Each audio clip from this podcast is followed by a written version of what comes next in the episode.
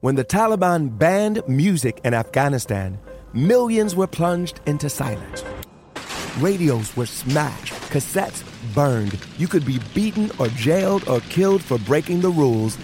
And yet, Afghans did it anyway. This is the story of how a group of people brought music back to Afghanistan by creating their own version of American Idol. The danger they endured. They said my head should be cut off. The joy they brought to the nation. You're free completely. No one is there to destroy you.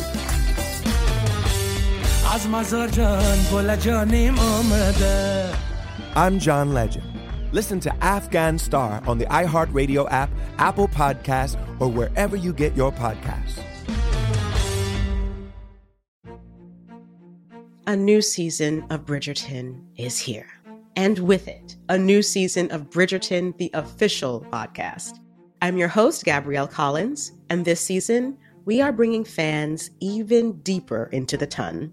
Colin Bridgerton has returned from his travels abroad. Is betrothal written in the stars for the eligible bachelor?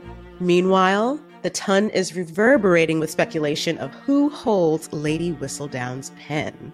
We're discussing it all.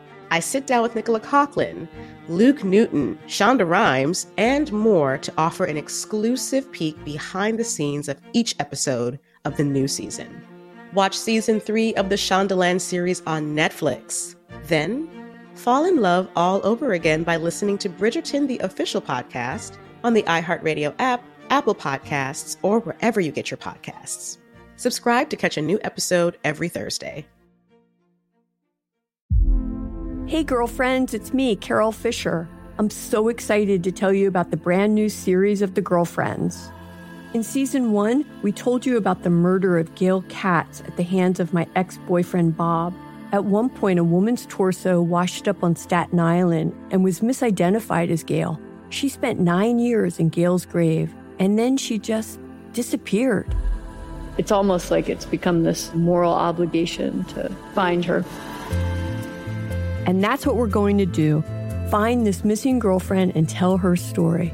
With the help of some of your favorite girlfriends from season one, like my producer Anna. Oh my God.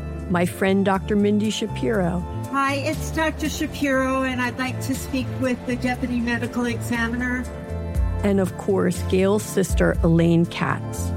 Having no closure, it kills you. Join us as we try to solve a 35 year old cold case. It's not going to be easy, but it's going to be one hell of a ride. what? I can't believe this. Listen to season two of The Girlfriends, Our Lost Sister on the iHeartRadio app, Apple Podcasts, or wherever you get your podcasts.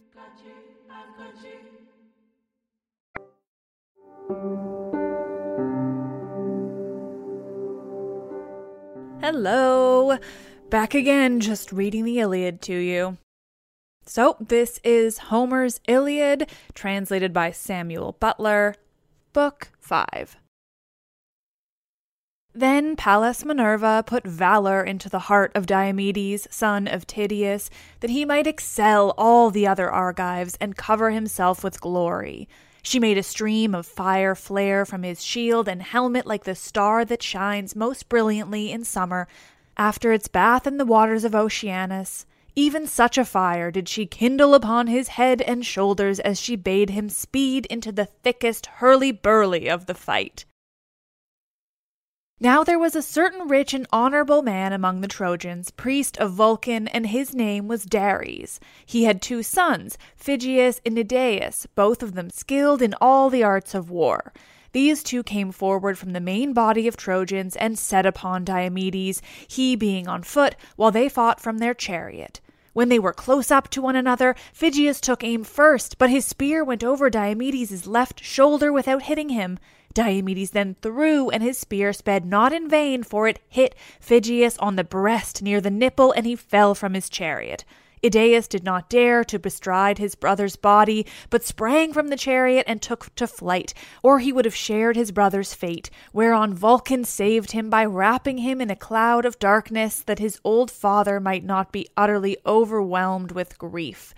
But the son of Tydeus drove off with the horses and bade his followers take them to the ships.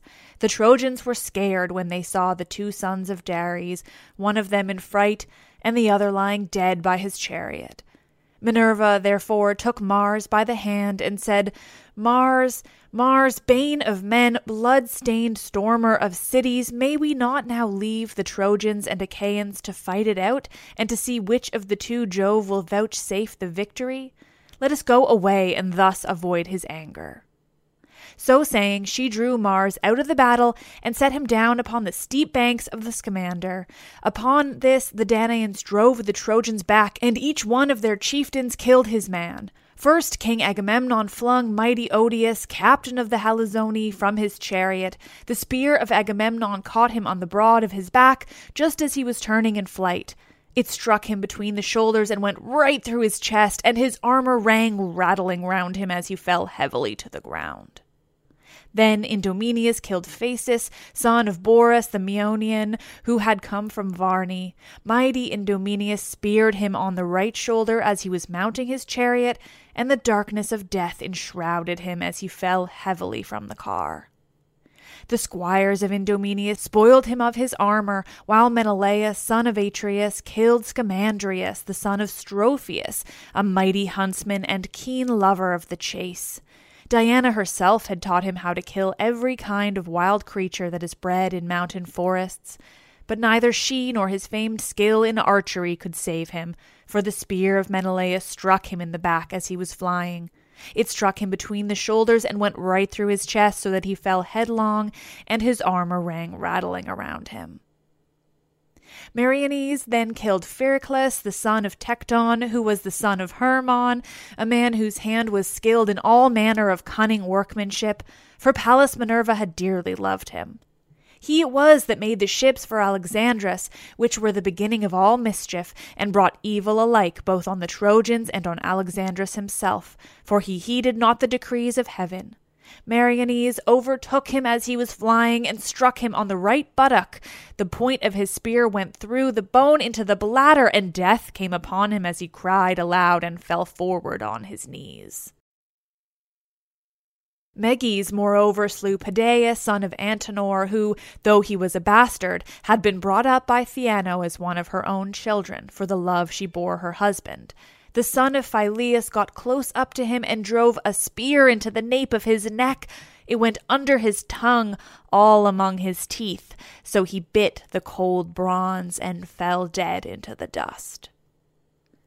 And Eurypylus, son of Euaemon, killed Hypsenor, the son of noble Dolopion, who had been made priest of the river Scamander and was honored among the people as though he were a god.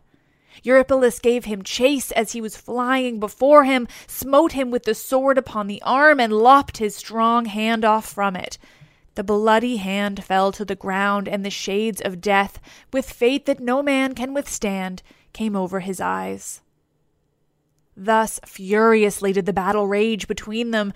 As for the son of Tydeus, who could not say whether he was more among the Achaeans or the Trojans, he rushed across the plain like a winter torrent that had burst its barrier in full flood. No dikes, no walls of fruitful vineyards can embark it when it is swollen with rain from heaven. But in a moment it comes tearing onward and lays many a field waste that many a strong man's hand has reclaimed. Even so were the dense phalanxes of the Trojans driven in rout by the son of Tydeus, and many though they were, they dared not abide his onslaught. Now, when the son of Lycaon saw him scouring the plain and driving the Trojans pell mell before him, he aimed an arrow and hit the front part of his cuirass near the shoulder. The arrow went right through the metal and pierced the flesh so that the cuirass was covered with blood. On this the son of Lycaon shouted in triumph, Knights, Trojans, come on! The bravest of the Achaeans is wounded, and he will not hold out much longer if King Apollo was indeed with me when I sped from Lycia hither. Thus did he vaunt, but his arrow had not killed Diomedes, who withdrew and made for the chariot and horses of Sthenelus, the sons of Capaneus. Dear son of Capaneus, said he, come down from your chariot and draw the arrow out of my shoulder. Sthenelus sprang from the chariot and drew the arrow from the wound, whereon the blood came spouting out through the hole that had been made in his shirt. Then Diomedes prayed, saying, Hear me, daughter of aegis bearing Jove, unweariable. If ever you loved my father well and stood by him in the thick of a fight, do the like now by me. Grant me to come within a spear's throw of that man and kill him. He has been too quick for me and has wounded me, and now he is boasting that I shall not see the light of the sun much longer. Thus he prayed, and Pallas Minerva heard him. She made his limbs supple, and quickened his hands and his feet. Then she went close up behind him, and said, Fear not, Diomedes, to do battle with the Trojans, for I have set in your heart the spirit of your knightly father Tydeus. Moreover, I have withdrawn the veil from your eyes, that you know gods and men apart.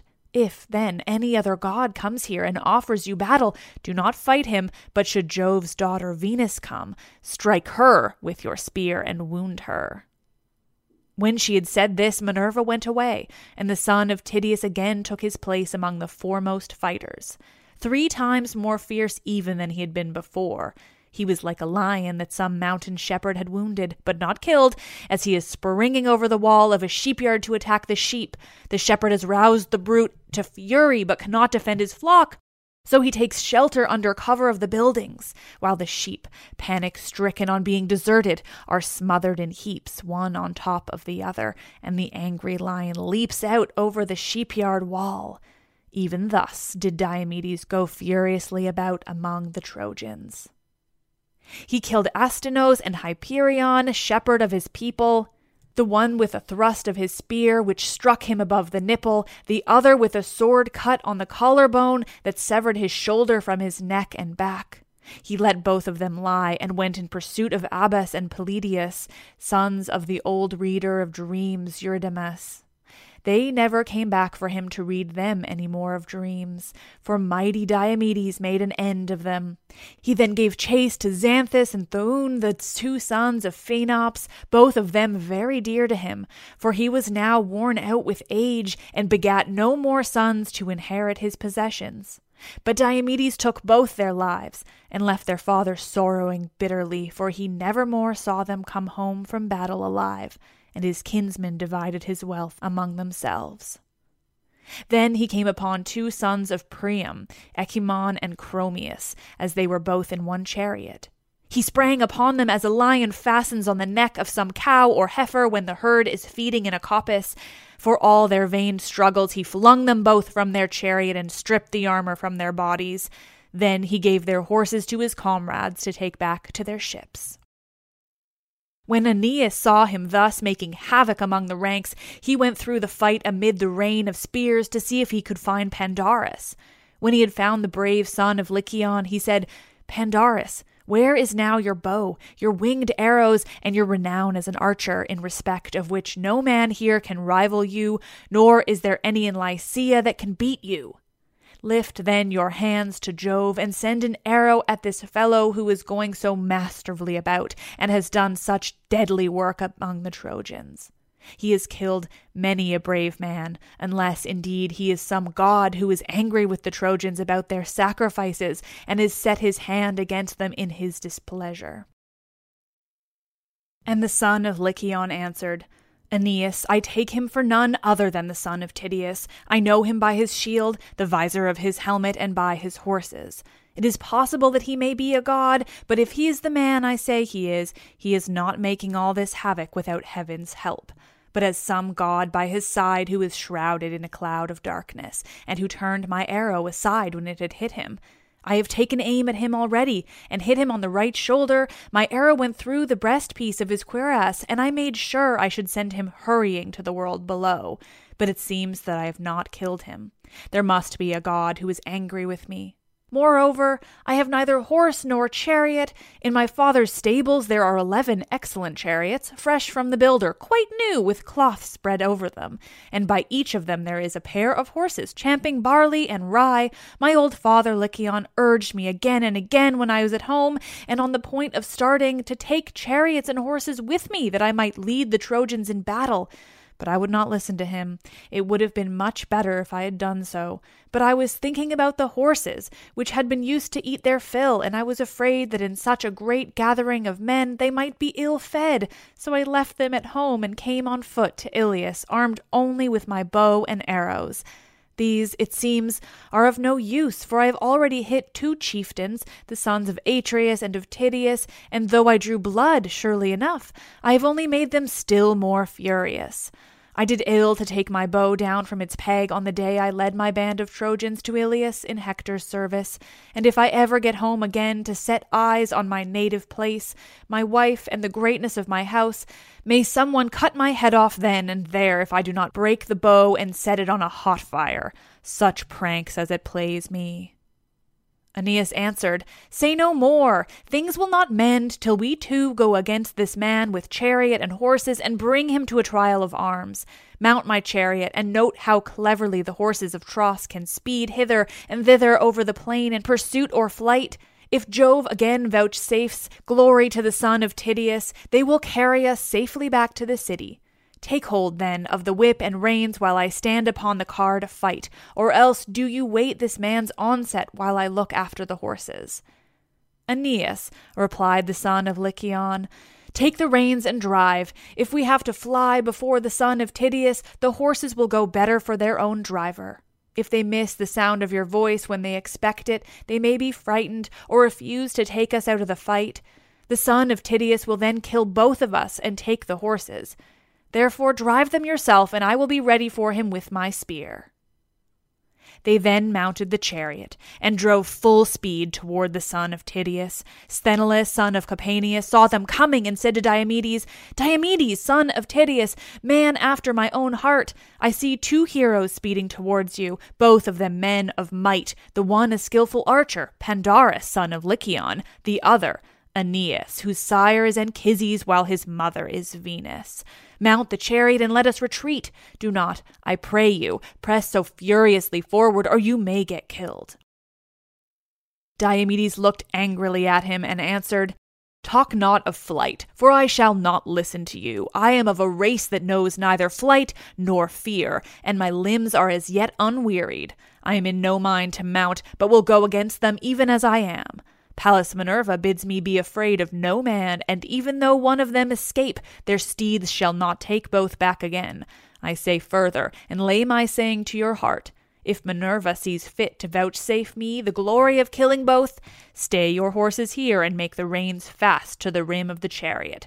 Then be sure you spring Aeneas's horses and drive them from the Trojan to the Achaean ranks. They are of the stock that great Jove gave to Tros in payment for his son Ganymede, and are of the finest that live and move under the sun.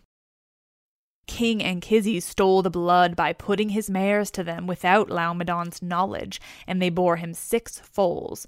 Four are still in his stable, but he gave the other two to Aeneas. We shall win great glory if we can take them. Thus did they converse, but the other two had now driven close up to them, and the son of Lycaon spoke first. Great and mighty son, said he, of noble Tydeus, my arrow failed to lay you low, so I will now try with my spear. He poised his spear as he spoke and hurled it from him. It struck the shield of the son of Tydeus. The bronze point pierced it and passed on till it reached the breastplate.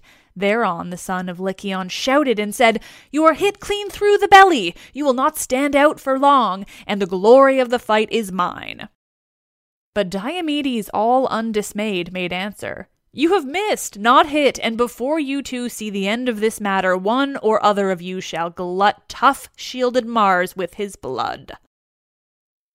With this he hurled his spear, and Minerva guided it on to Pandarus's nose near the eye. It went crashing in among his white teeth. The bronze point cut through the roof of his tongue, coming out under his chin, and his glistening armor rang rattling round him as he fell heavily to the ground. The horses started aside for fear, and he was reft of life and strength. Aeneas sprang from his chariot armed with shield and spear, fearing lest the Achaeans should carry off the body. He bestrode it as a lion in the pride of strength, with shield and spear before him and a cry of battle on his lips, resolute to kill the first and that should dare to fight him. But the son of Tydeus caught up a mighty stone, so huge and great that as men now are, it would take two to lift it. Nevertheless, he bore it aloft with ease, unaided, and with this he struck Aeneas on the groin, where the hip turns in the joint that is called the cup bone. The stone crushed his joint and broke both the sinews, while its jagged edges tore away all the flesh.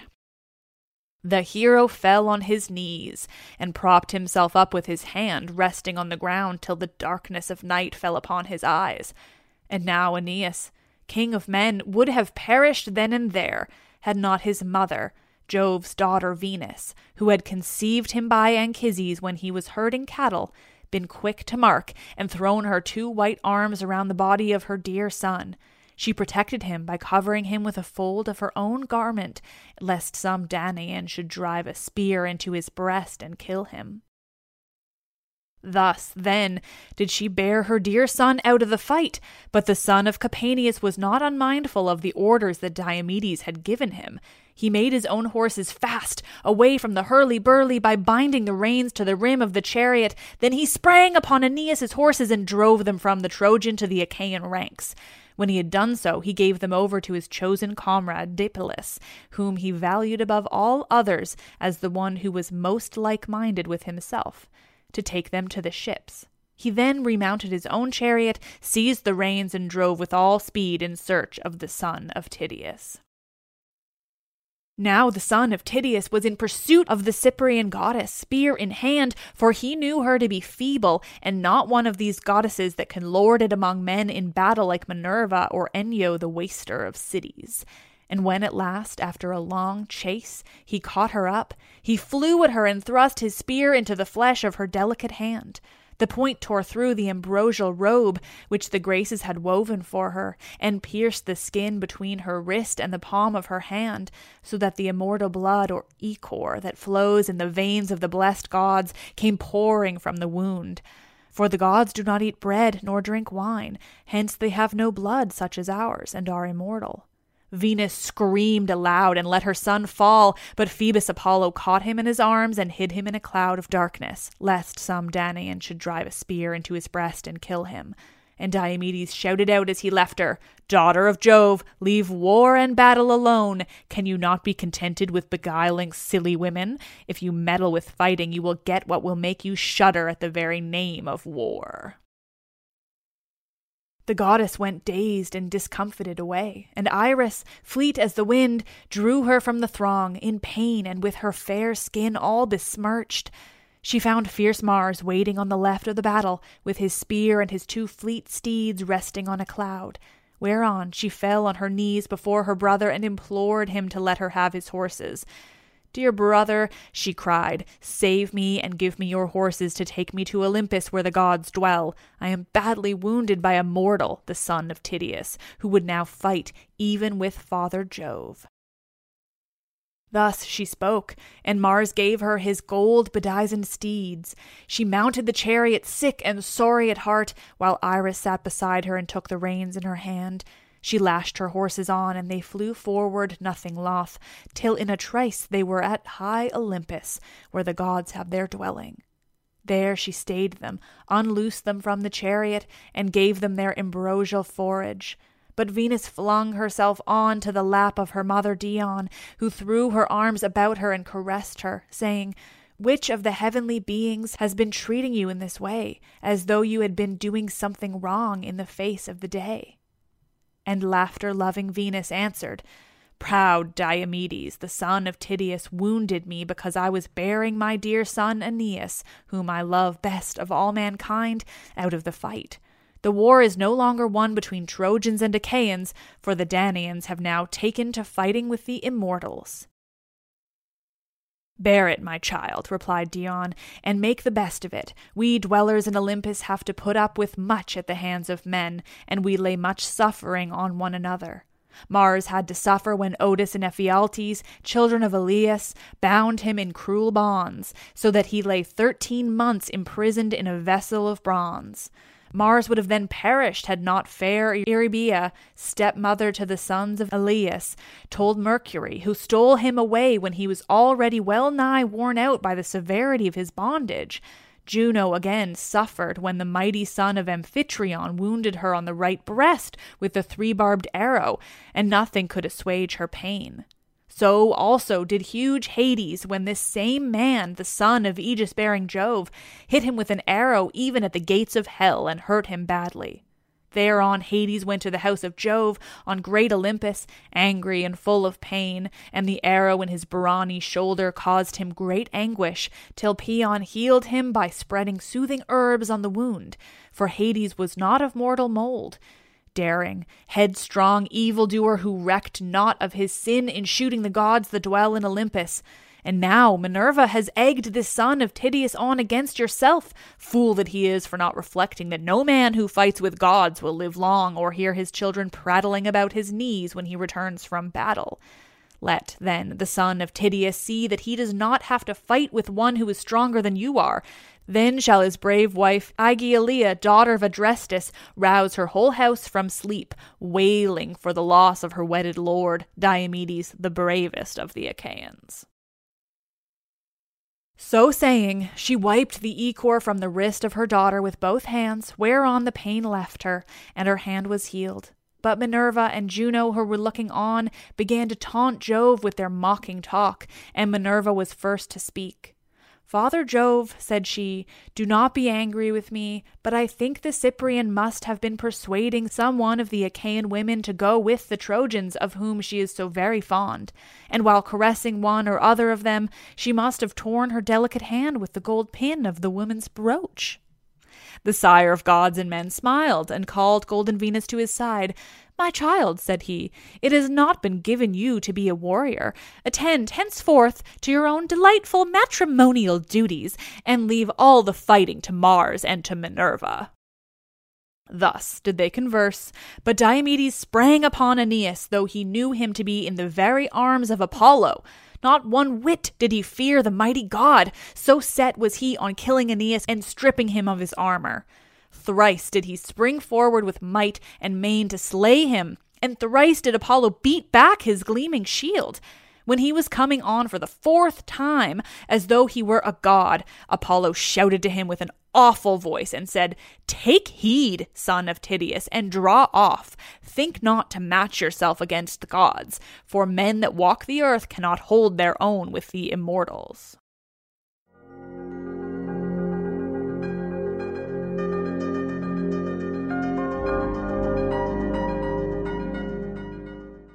When the Taliban banned music in Afghanistan, millions were plunged into silence. Radios were smashed, cassettes burned. You could be beaten or jailed or killed for breaking the rules. And yet, Afghans did it anyway. This is the story of how a group of people brought music back to Afghanistan by creating their own version of American Idol the danger they endured. They said my head should be cut off. The joy they brought to the nation. You're free completely. No one is there to destroy you.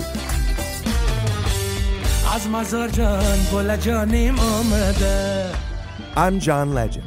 Listen to Afghan Star on the iHeartRadio app, Apple Podcasts, or wherever you get your podcasts. A new season of Bridgerton is here.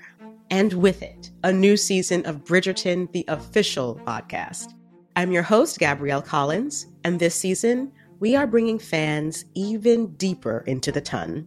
Colin Bridgerton has returned from his travels abroad. Is betrothal written in the stars for the eligible bachelor? Meanwhile, the ton is reverberating with speculation of who holds Lady Whistledown's pen. We're discussing it all. I sit down with Nicola Coughlan, Luke Newton, Shonda Rhimes, and more to offer an exclusive peek behind the scenes of each episode of the new season.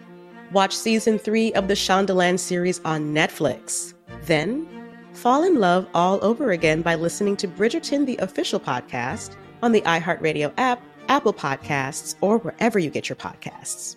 Subscribe to catch a new episode every Thursday. Hey, girlfriends, it's me, Carol Fisher. I'm so excited to tell you about the brand new series of The Girlfriends. In season one, we told you about the murder of Gail Katz at the hands of my ex boyfriend Bob. At one point, a woman's torso washed up on Staten Island and was misidentified as Gail. She spent nine years in Gail's grave, and then she just disappeared.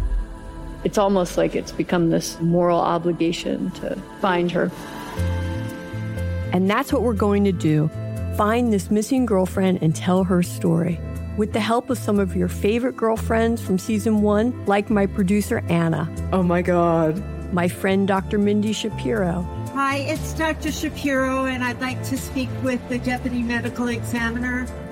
And of course, Gail's sister, Elaine Katz. Having no closure, it kills you.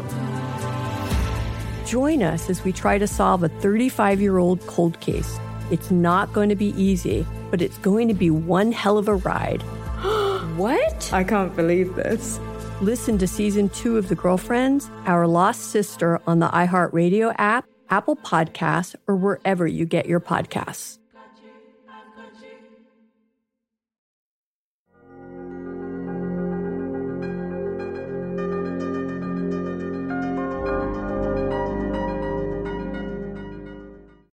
The son of Tydeus then gave way for a little space to avoid the anger of the god, while Apollo took Aeneas out of the crowd and set him in sacred Pergamus, where his temple stood. There, within the mighty sanctuary, Latona and Diana healed him and made him glorious to behold, while Apollo of the silver bow fashioned a wraith in the likeness of Aeneas, and armed as he was. Round this the Trojans and Achaeans hacked at the bucklers about one another's breasts, hewing each other's round shields and light hide covered targets. Then Phoebus Apollo said to Mars, Mars, Mars, bane of men, blood stained stormer of cities, can you not go to this man, the son of Tydeus, who would now fight even with Father Jove, and draw him out of the battle? He first went up to the Cyprian and wounded her in the hand near her wrist, and afterwards sprang upon me too, as though he were a god. He then took his seat on the top of Pergamus, while murderous Mars went about among the ranks of the Trojans, cheering them on, in the likeness of fleet Acamas, chief of the Thracians. Sons of Priam, said he, how long will you let your people be thus slaughtered by the Achaeans? Would you wait till they are at the walls of Troy? Aeneas, the son of Anchises, has fallen, he whom we held in as high honor as Hector himself. Help me, then, to rescue our brave comrade from the stress of the fight. With these words, he put heart and soul into them all. Then Sarpedon rebuked Hector very sternly. Hector, said he, where is your prowess now? You used to say that though you had neither people nor allies, you could hold the town alone with your brothers and brothers in law. I see not one of them here. They cower as hounds before a lion. It is we, your allies, who bear the brunt of the battle. I have come from afar, even from Lycia and the banks of the river Xanthus, where I have left my wife, my infant son, and much wealth to tempt whoever is needy.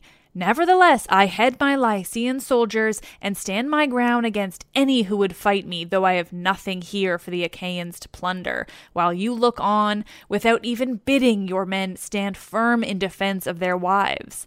See that you fall not into the hands of your foes as men caught in the meshes of a neck, and they sack your fair city forthwith.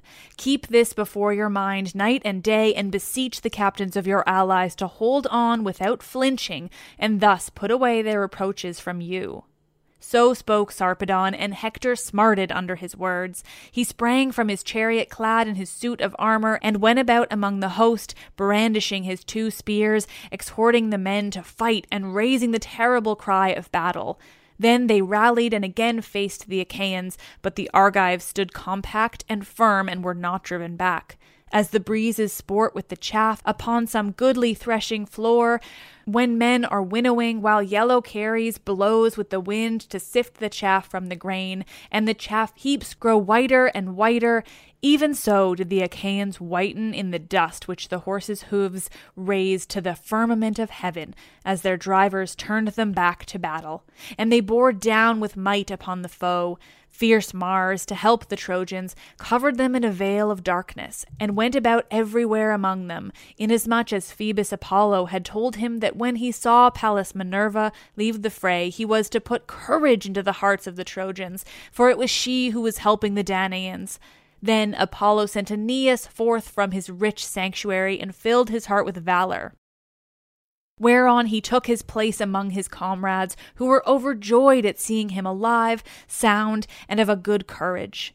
But they could not ask him how it all happened, for they were too busy with the turmoil raised by Mars and by strife, who raged insatiably in their midst.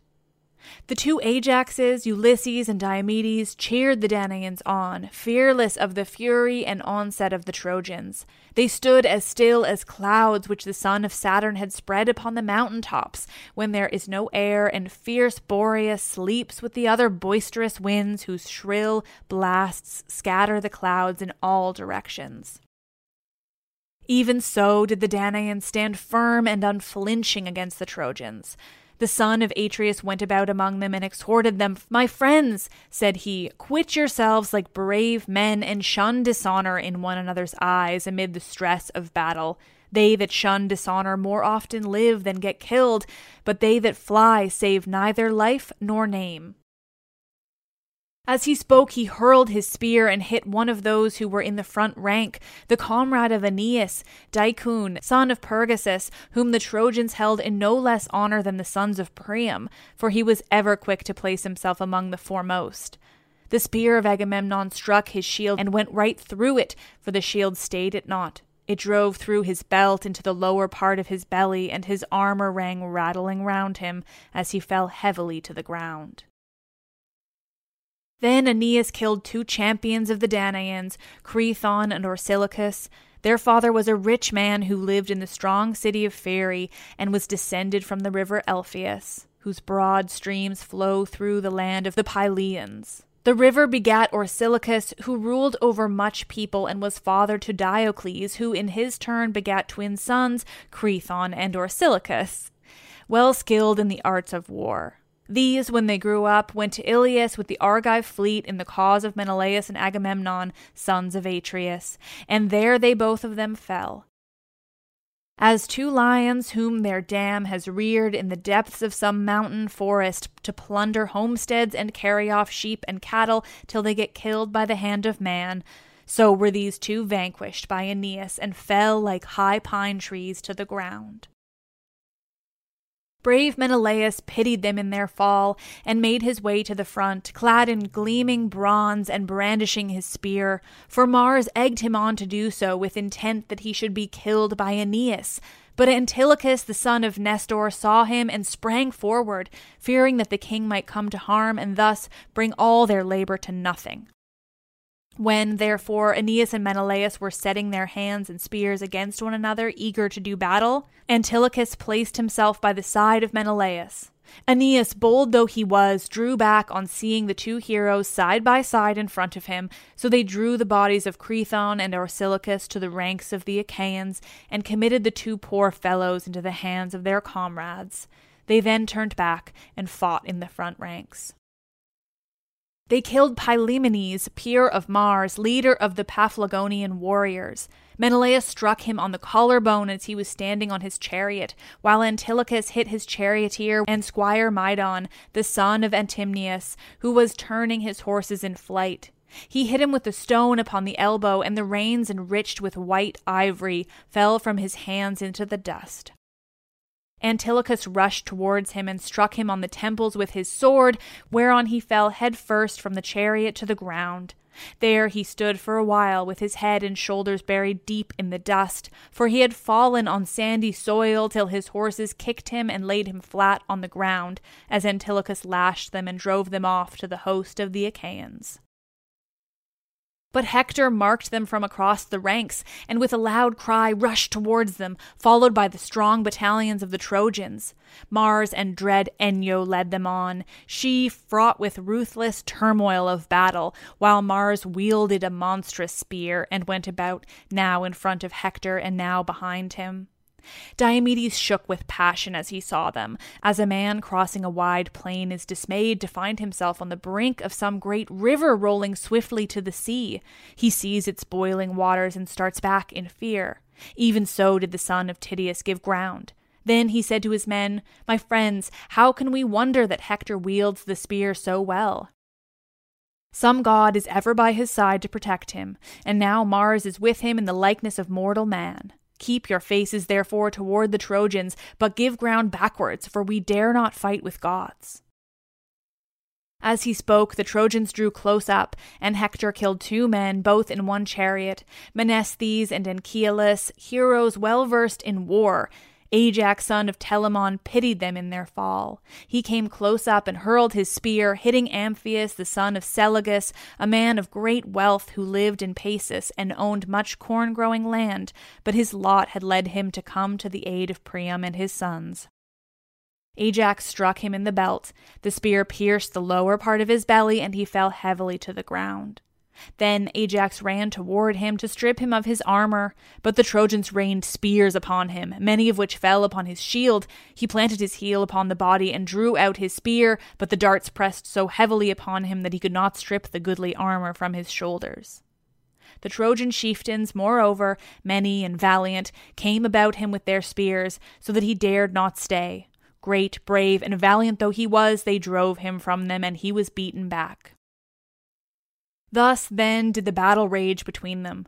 Presently the strong hand of fate impelled Tlepolemus, the son of Hercules, a man both brave and of great stature, to fight Sarpedon. So the two, son and grandson of great Jove, drew near to one another. Tlepolemus spoke first. Sarpedon, said he, counselor of the Lycians, why should you come skulking here, you who are man of peace? They lie who call you son of aegis bearing Jove, for you are little like those who were of old his children. Far over was Hercules, my own brave and lion hearted father, who came here for the horses of Laomedon, and though he had six ships only, and few men to follow him, sacked the city of Ilius and made a wilderness of her highways. You are a coward, and your people are falling from you. For all your strength and all your coming from Lycia, you will be no help to the Trojans, but will pass the gates of Hades, vanquished by my hand. And Sarpedon, captain of the Lycians, answered, Tlepolemus, your father overthrew Ilius by reason of Laomedon's folly in refusing payment to one who had served him well. He would not give your father the horses which he had come so far to fetch. As for yourself, you shall meet death by my spear. You shall yield glory to myself, and your soul to Hades of the noble steeds. Thus spoke Sarpedon, and Tlepolemus upraised his spear. They threw at the same moment, and Sarpedon struck his foe in the middle of his throat. The spear went right through, and the darkness of death fell upon his eyes. Tlepolemus's spear struck Sarpedon on the left thigh with such force that it tore through the flesh and grazed the bone. But his father as yet warded off destruction from him. His comrades bore Sarpedon out of the fight in great pain by the weight of the spear that was dragging from his wound. They were in such haste and stress as they bore him that no one thought of drawing the spear from his thigh so as to let him walk uprightly. Meanwhile, the Achaeans carried off the body of Tlepolemus, whereon Ulysses was moved to pity and panted for the fray as he beheld him. He doubted whether to pursue the son of Jove or to make slaughter of the Lycian rank and file, it was not decreed, however, that he should slay the son of Jove, Minerva, therefore, turned him against the main body of the Lycians. He killed Coeranus, Alastor, Chromius, Alcandrus, Halius, Noemon, and Prytanis, and would have slain yet more had not great Hector marked him and sped to the front of the fight clad in his suit of mail, filling the Danaans with terror. Sarpedon was glad when he saw him coming and besought him, saying, Son of Priam, let me not be here to fall into the hands of the Danaans. Help me, and since I may not return home to gladden the hearts of my wife and of my infant son, let me die within the walls of your city. Hector made him no answer, but rushed onward to fall at once upon the Achaeans and kill many among them. His comrades then bore Sarpedon away and laid him beneath Jove's spreading oak tree. Pelagon, his friend and comrade, drew the spear out of his thigh, but Sarpedon fainted and a mist came over his eyes. Presently he came to himself again, for the breath of the north wind as it played upon him gave him new life, and brought him out of the deep swoon into which he had fallen. Meanwhile, the Argives were neither driven toward their ships by Mars and Hector, nor yet did they attack them. When they knew that Mars was with the Trojans, they retreated, but kept their faces still turned toward the foe. Who, then, was first and who last to be slain by Mars and Hector? They were valiant Teuthras and Orestes, the renowned charioteer, Trechus, the Aetolian warrior, Oenomaus, Helenus, the son of Enops, and Oresbius of the gleaming girdle, who was possessed of great wealth and dwelt by the Cephisian lake with the other Boeotians who lived near him, owners of a fertile country. Now, when the goddess Juno saw the Argives thus falling, she said to Minerva, Alas, daughter of aegis bearing Jove, unweariable, the promise we made Menelaus that he should not return till he had sacked the city of Ilius will be of no effect if we let Mars rage thus furiously. Let us go into the fray at once. Minerva did not gainsay her. Thereon the august goddess, daughter of great Saturn, began to harness her gold bedizened steeds. Hebe, with all speed, fitted on the eight spoked wheels of bronze that were on either side of the iron axle tree. The felloes of the wheels were gold, imperishable, and over these there was a tire of bronze, wondrous to behold. The naves of the wheels were silver, turning round the axle upon either side. The car itself was made with plated bands of gold and silver, and it had a double top rail running all around it. From the body of the car there went a pole of silver, onto the end of which she bound the golden yoke, with the bands of gold that were to go under the necks of the horses. Then Juno put her steeds under the yoke, eager for battle and the war cry. Meanwhile, Minerva flung her richly embroidered vesture, made with her own hands, onto her father's threshold and donned the shirt of Jove, arming herself for battle. She threw her tasselled aegis about her shoulders, wreathed round with rout as with a fringe, and on it were strife, and strength, and panic, whose blood runs cold. Moreover, there was the head of the dread monster Gorgon, grim and awful to behold, portent of aegis bearing Jove. On her head she set her helmet of gold, with four plumes and coming to a peak both in front and behind decked with the emblems of a hundred cities. Then she stepped into her flaming chariot and grasped the spear, so stout and sturdy and strong, with which she quells the ranks of heroes who have displeased her. Juno lashed the horses on, and the gates of heaven bellowed as they flew open of their own accord. Gates over which the hours preside, in whose hands are heaven and Olympus, either to open the dense cloud that hides them or to close it. Through these the goddesses drove their obedient steeds and found the son of Saturn sitting all alone on the topmost ridges of Olympus. There Juno stayed her horses and spoke to Jove, the son of Saturn, lord of all. Father Jove, said she, are you not angry with Mars for these high doings? How great and goodly a host of the Achaeans he has destroyed to my great grief, and without either right or reason, while the Cyprian and Apollo are enjoying it all at their ease, and setting this uprighteous madman on to do further mischief. I hope, Father Jove, that you will not be angry if I hit Mars hard and chase him out of the battle. And Jove answered, Set Minerva onto him, for she punishes him more often than anyone else does. Juno did as he had said. She lashed her horses, and they flew forward, nothing loth midway betwixt earth and sky, as far as a man can see when he looks out upon the sea from some high beacon. So far can the loud neighing horses of the gods spring at a single bound. When they reached Troy and the place where its two flowing streams, Simois and Scamander, meet, there Juno stayed them and took them from the chariot. She hid them in a thick cloud, and Simois made ambrosia spring up for them to eat. The two goddesses then went on, flying like turtle doves into their eagerness to help the Argives. When they came to the part where the bravest and most in number were gathered about mighty Diomedes, fighting like lions or wild boars of great strength and endurance, there Juno stood still and raised a shout like that of brazen voiced Stentor, whose cry was as loud as that of fifty men together. Argives, she cried, shame on cowardly creatures, brave in semblance only. As long as Achilles was fighting, if his spear was so deadly that the Trojans dared not show themselves outside the Dardanian gates, but now they sally far from the city and fight even at your ships. With these words, she put heart and soul into them all, while Minerva sprang to the side of the son of Tydeus, whom she found near his chariot and horses, cooling the wound that Pandarus had given him. For the sweat caused by the hand that bore the weight of his shield irritated the hurt. His arm was weary with pain, and he was lifting up the strap to wipe away the blood. The goddess laid her hand on the yoke of his horses and said, The son of Tydeus is not such another as his father.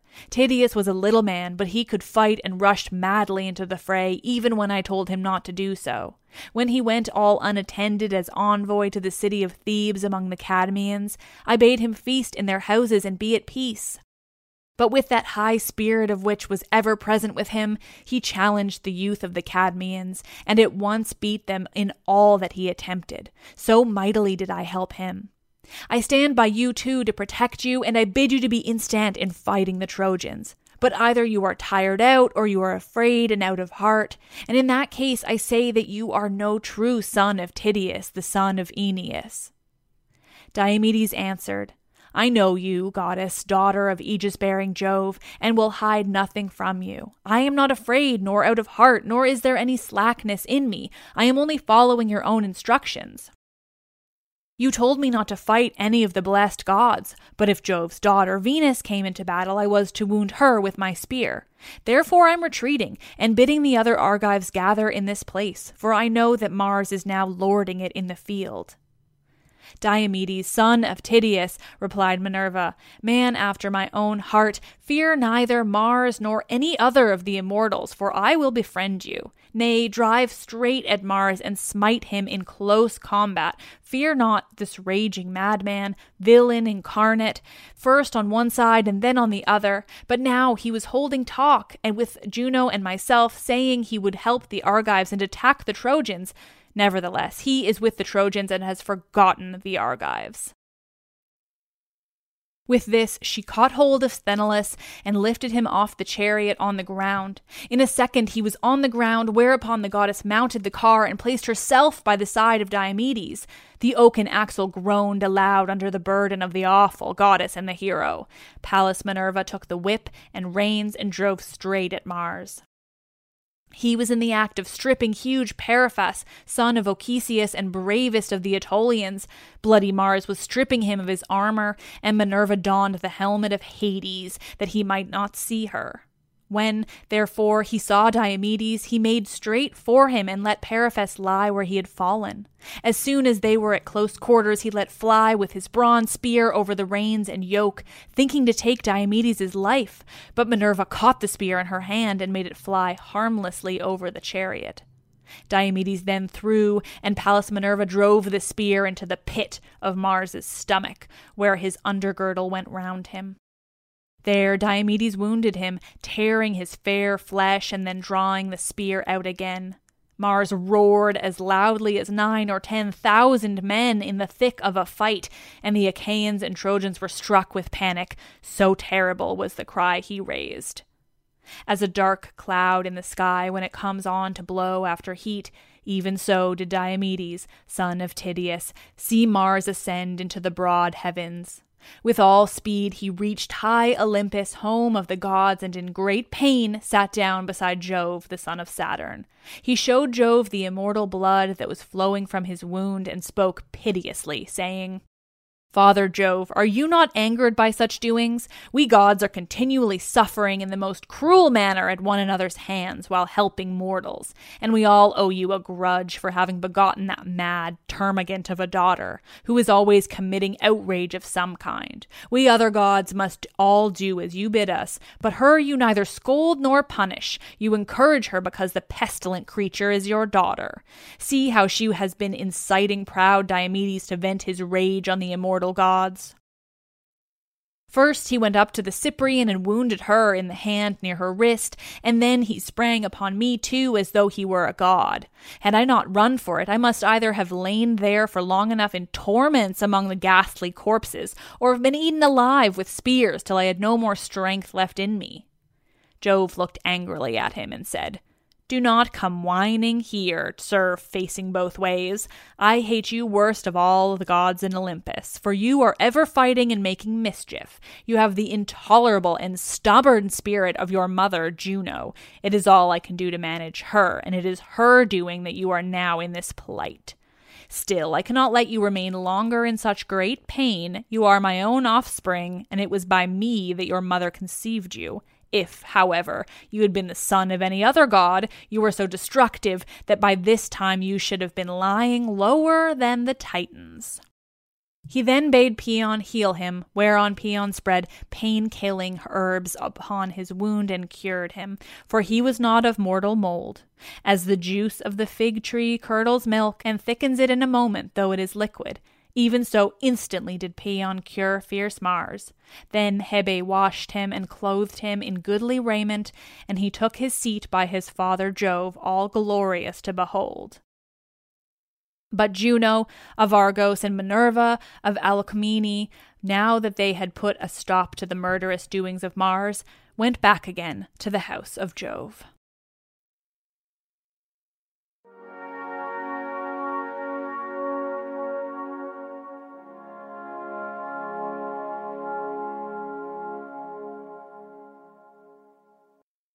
Well, there you go. That's book five. That was a long one, you guys. Uh, that was a lot of things to say. Um, a couple of little notes of explanation. I've added some names to the description there so you can understand who is who. They call Venus the Cyprian goddess because she was born on Cyprus. Um, Latona is Leto. Dione is a possible other mother for Aphrodite. This is from a different uh, origin story than her being born of the castration foam. That one's just my preference, but there are others, and I'll get to them eventually. I don't know. Otherwise, this book was crazy and long and insane. Um, but it's fun, right? Enjoy. I'll be back next week. I'm Liv. I love this shit.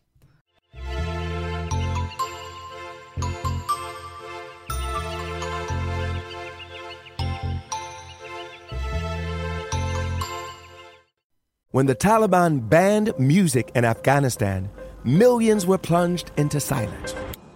Radios were smashed, cassettes burned. You could be beaten or jailed or killed for breaking the rules. And yet, Afghans did it anyway. This is the story of how a group of people brought music back to Afghanistan by creating their own version of American Idol the danger they endured. They said my head should be cut off. The joy they brought to the nation. You're free completely. No one is there to destroy you.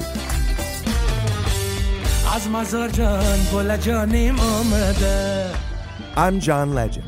Listen to Afghan Star on the iHeartRadio app, Apple Podcasts, or wherever you get your podcasts.